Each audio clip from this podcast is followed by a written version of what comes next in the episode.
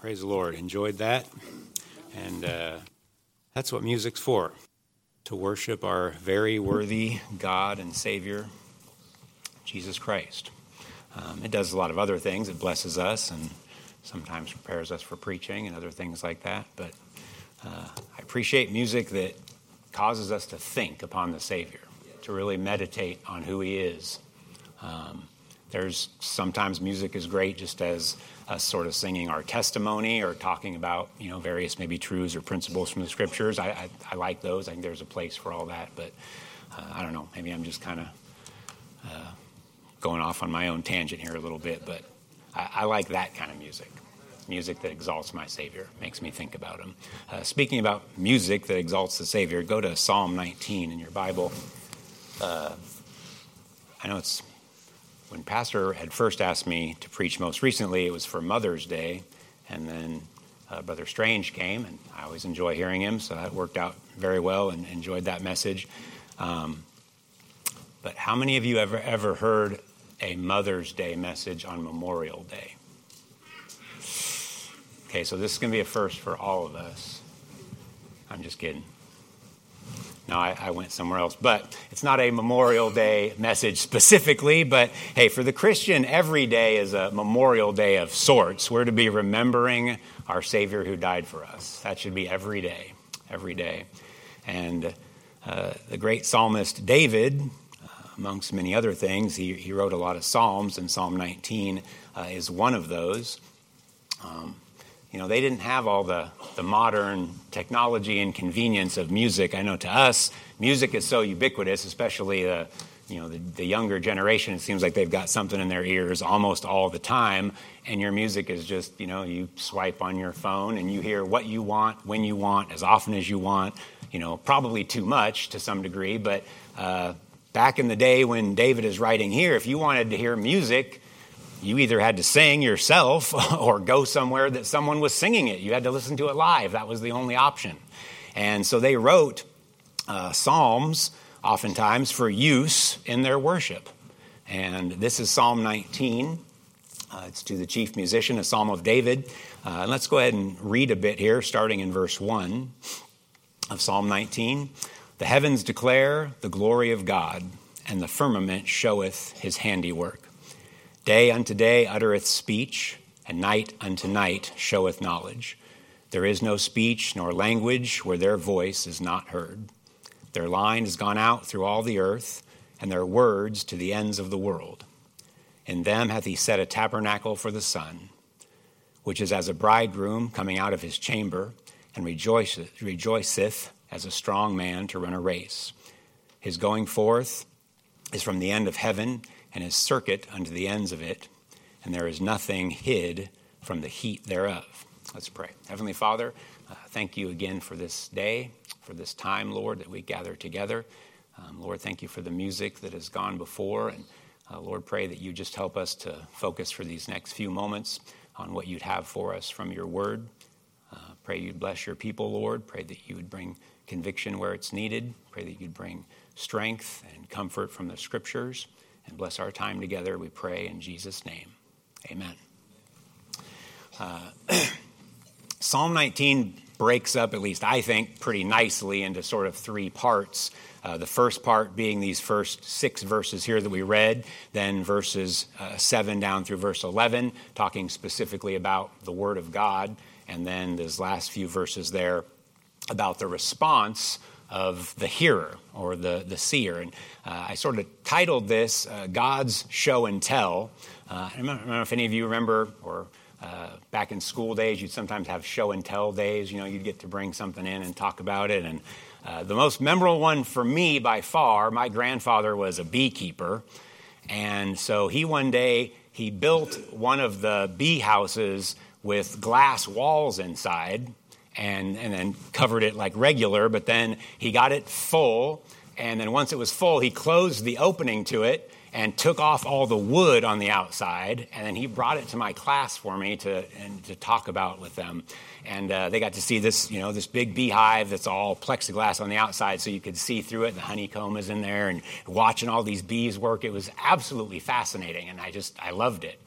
And I thought, what a great uh, example of what I think the Lord is telling us here when he says that the heavens declare the glory of God. They declare it, they speak it loudly, loudly. And the firmament showeth his handiwork. And I thought about this a little bit uh, throughout this psalm as sort of a top down. The, the heavens, that's, that's pretty broad. Uh, Paul talked about over in Second Corinthians chapter 12 that he was once caught up into the third heaven. So we have this idea of at least there's sort of a, where the birds and the airplanes fly, and then there's the second heaven being outer space or the cosmos, and the third heaven uh, being God's throne room, if you will. But he says the, the heavens declare the glory of God, and the firmament, that's sort of this down closer to earth layer that we can sort of get our hands on, right? That's the, the breeze, the birds, the, uh, the trees, where we can sort of experience some of God's creation as well. It, it shows us his handiwork. From the third heaven to the second to the first to the word of God that's spoken of in these following verses, and then right into the heart of man, the worshiper, or at least the one that should be caused and drawn to worship based on what God has said. Uh, flip over to 1 Corinthians, excuse me, 1 Chronicles 16, real quick. 1 Chronicles 16. David here is again giving thanks to the Lord, and in 1 Chronicles chapter 16, beginning in verse 23, he says, Sing unto the Lord all the earth.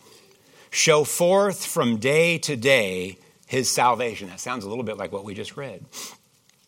Declare his glory among the heathen, his marvelous works among all nations. For great is the Lord, and greatly to be praised. He also is to be feared above all gods.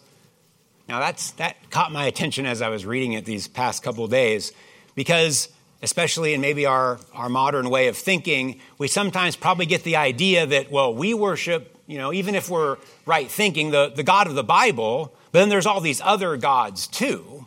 You know, I mean, the Muslims have Allah, and, and then there's Buddha, and there's, there's all these other gods. And you could read a verse like that and say, God is just telling us, make sure He's the most important among all the other gods that are out there. How many gods are there? That there's one true God. And, and realistically, when it's talking about other gods, make sure you keep the right frame of mind. See, we set up gods in our mind and we refer to them as that. Some people build idols out of wood and call them gods, but they aren't really God. Now, now draw the line here. Allah isn't really God. I know it might be a stretch for some, or you might say you're treading on thin ice there. Maybe so, but God is saying here, He says that for all the gods, verse 26, of the people are idols. He's saying, yeah, there are other gods in the vernacular use of the word because people have made idols and they call them gods. So God's saying, yeah, I'll refer to them, little g gods, if you want to call them that. But here's how he makes the distinction. For all the gods of the people are idols. That is, they aren't real. But the Lord made the heavens. That's how you distinguish between gods and God. God made the heavens. Other gods were made by men. That's a pretty serious distinction. It's not just, oh, well, they're different people and they have different doctrines. No, they're worshiping a fabrication of their own mind. Maybe aided by the devil, I'll grant you. The heavens declare the glory of God, the one true, all powerful, almighty creator and sustainer of all things. According to Psalm 14, it's only the fool who looks at these things and says in his heart, There is no God.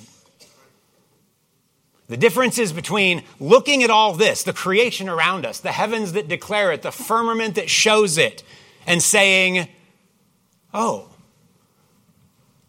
God made this, or this is God. this tree is God, or what I make from the tree is God. No, God made the tree and he made you as well. Go to Deuteronomy chapter 4. We need to look up. We need to be looking into the, the creation of Lord, the Lord and seeing his mighty works. But God is obviously cognizant of how this can go wrong as well. In fact, he alludes to it here in, through Moses in Deuteronomy chapter 4. He's telling them not to make any idols. He says, When you've heard from me, you didn't see any similitude or imagery. God says, I gave you words. Verse 18, the likeness of anything that creepeth on the ground, the likeness of any fish that is in the water is beneath the earth. Look at verse 19. And lest thou lift up thine eyes unto heaven, and when thou seest the sun and the moon and the stars, even all the host of heaven, shouldst be driven to worship them and serve them, which the Lord thy God hath divided unto all the nations under the whole heaven. God's saying, don't look up at his creation and be driven to worship the creation more than the creator. And man does that, doesn't he? When we talk about mother nature, there's no mother nature. That, that's the exact same thing that we were just talking about with other gods. I mean, yeah, there's mother nature in the sense that we've concocted this idea and people use it. We, we all know what we mean when you say the phrase. But she doesn't, she's not real. You got, got it? There is no Mother Nature. There's just Father God. Go back, if you're back in Psalms, go back a few Psalms to Psalm 8. Psalm 8. So God's warning them about thinking the wrong way when they observe His creation, when they look into the heavens or handle the firmament or the things that are around them. David had the right idea in Psalm 8. This again is to the chief musician, a psalm of David. In Psalm 8 and verse 1, he says, O Lord, our Lord, how excellent is thy name in all the earth, who has set thy glory above the heavens. I mean, the heavens are pretty glorious if you have eyes to see it. I mean, even the pictures that we get back and uh, what we can observe through telescopes and so forth, it is glorious. But God set his glory far above that far above that. Look at verse 3. David said, When I consider thy heavens, you ever consider the heavens? I have. Laid there on a bright, starlit night sometimes and just makes you wonder. And David was wondering this here. He says, When I consider thy heavens, the work of thy fingers, the moon and the stars which thou hast ordained. And here's what David thought. He said, What is man that thou art mindful of him? And the Son of Man that thou visitest him rather than making you think, oh, we're the masters of the universe, or talking about Mother Nature, saving the planet, or whatever else you come up with. David looked at it and said, Lord, I'm just completely in awe. When I consider your heavens, I just don't know how you're even mindful of me. Look, I go up in an airplane, you get up at 30, 40, 50,000 feet and look down, and I think they just look like ants down there, right? And that's just my little human pea brain perspective of things. David's saying, God, you're, you're high above all the cosmos in glory, and yet you know me. You, you think about me. You think I'm important enough to communicate with me. Amazing. Absolutely amazing. David's attitude is the right one when we are considering the heavens, which declare God's glory. Verse 2 back in Psalm 19 says, Day unto day uttereth speech, and night unto night showeth knowledge.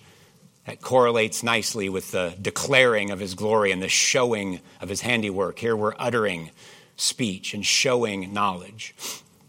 Just a couple years back, uh, now I guess what, about two years, we finally got the uh, James Webb Space Telescope launched out there. I think it's like four times as far away as the moon. And I, I want to say it was like 14 years past the day it was supposed to be done and some gazillion billion numbers of dollars past budget, but they got it up there. And you listen to these scientists talk about what this thing is going to do. Now, I think it will bring back some amazing pictures that I'm going to look at as magnifying the heavens that my God created. I'm, I'm happy to look at them. but they think it's going to teach them how the universe formed and how it all came about.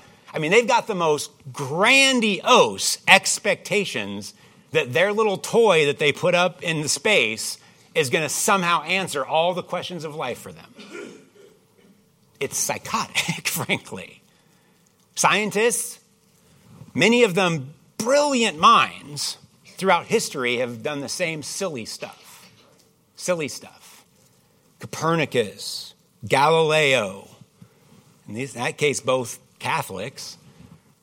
Uh, Galileo, I think, is the one that said that uh, the Bible doesn't tell us how the heavens go, it tells us how to go to heaven. I, I'm sure many people think, well, that's such a nice little platitude.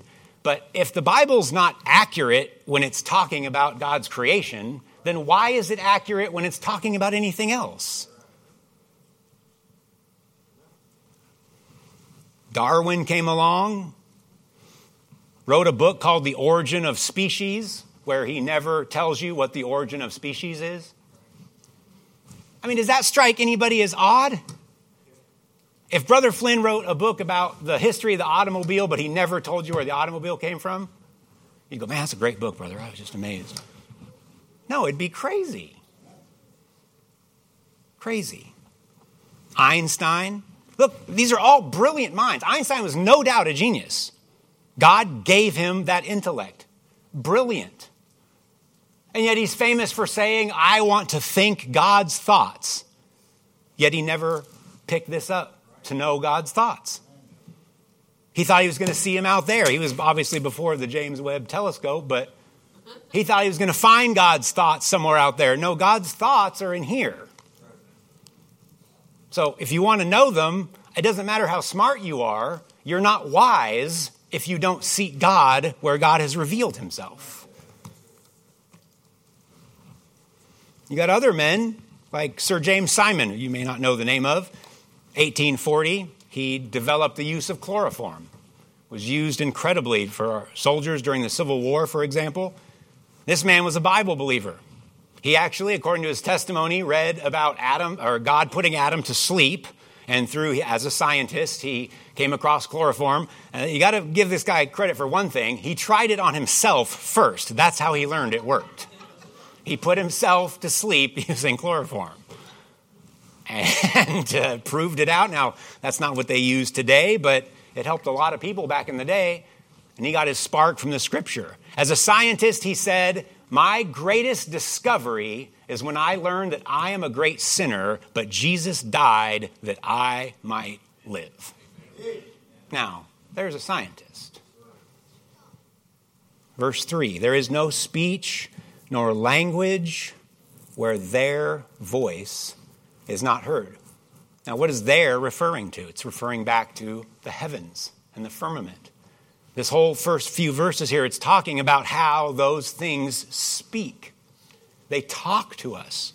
And it says, There is no speech and no language where their voice isn't heard. You know, speech in general baffles evolutionists anyway. Scientists in general, they don't know how speech evolved. What, what organism decided, I think I want to start communicating? I'm going to try some stuff out. Here, let me run this by you, see if it makes any sense. We still don't know why human beings communicate with language. I mean, I know why. Not to sound like I'm boasting, but I know why we do, because that's how God made us. I think everyone in this room, if you don't, you now know the answer. You can impress all your teachers and your friends. This language transcends national boundaries, language boundaries knowledge boundaries. You don't have to go get a college degree to know it. Informational boundaries. Doesn't matter if you have access to the internet or not.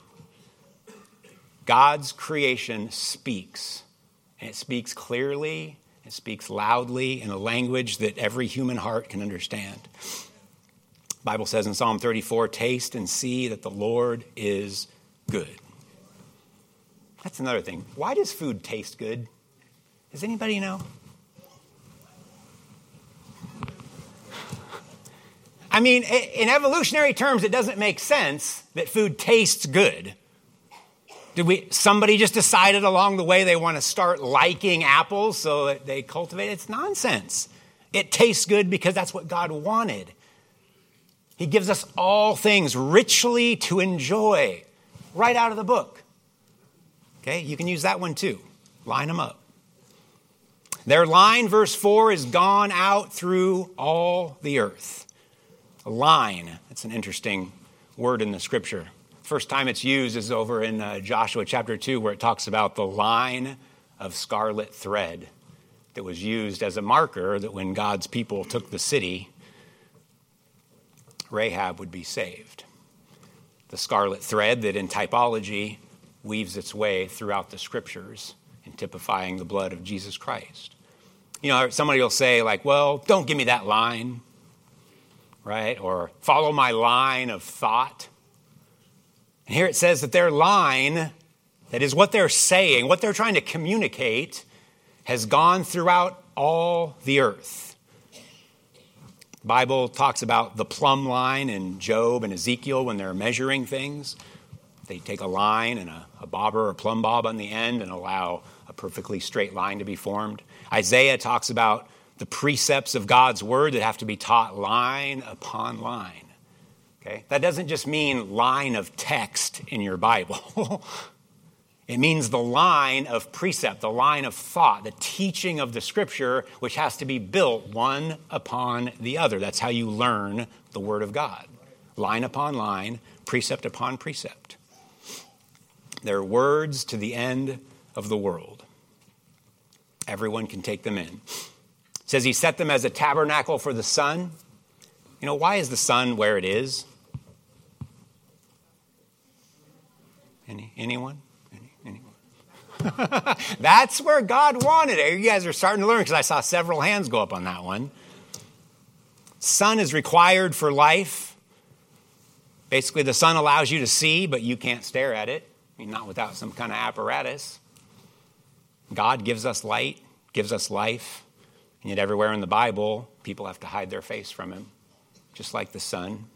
It says it's like a bridegroom coming out of his chamber, rejoicing as a strong man to run the race. And now we see that the, the, the, the antecedents here are changing from the heavens and the firmament to this one who's likened to a bridegroom and a strong man, which is clearly typical of the Lord Jesus Christ throughout the scriptures.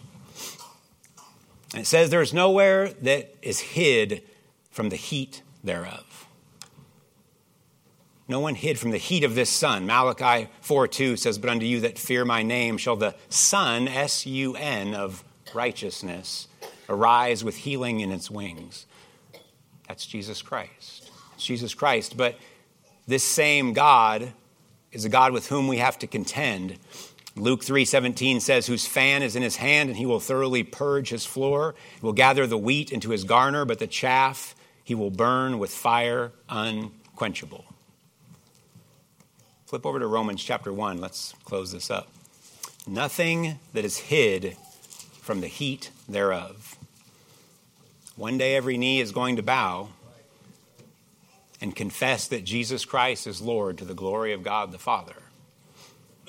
You get the brief time, as the Bible calls it in James, of this life to bow willingly or to be put on your knees in judgment. Romans chapter 1.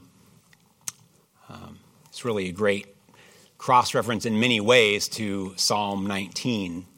well, look at verse 18 of Romans 1. It says, For the wrath of God is revealed from heaven against all ungodliness and unrighteousness of men who hold the truth in unrighteousness. So here we have God revealing something from heaven. And he says that his, his, it's revealed against ungodliness and unrighteousness of men who hold truth in unrighteousness. So God's revealing something to them. He's revealing truth, but they're back with the person in Psalm 14 saying, There is no God.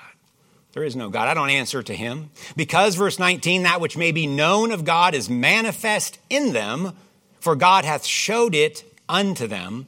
For the invisible things of him from the creation of the world are clearly seen The heavens declare the glory of God, and the firmament showeth his handiwork. Being understood by the things that are made. You explore his creation. You understand by the things that are made, even his eternal power and Godhead, so that they are without excuse. You hear all the time, whoa, what about those who've never heard? Everyone's heard. Now, they may not have heard the gospel. God's revelation, what we would call his general revelation through the heavens, is not sufficient to save someone, but it is sufficient for them to know that their creator made them, that he exists. And God says, according to Romans chapter 1, that he holds them accountable for that knowledge. And part of what we're doing as his people is we're going out to the world and saying, Here, let me remember what Paul Harvey used to say to give you the rest of the story. Here, let me give you the rest of the story. Unless you're a complete fool, you know there's a God. Let, let me tell you about him.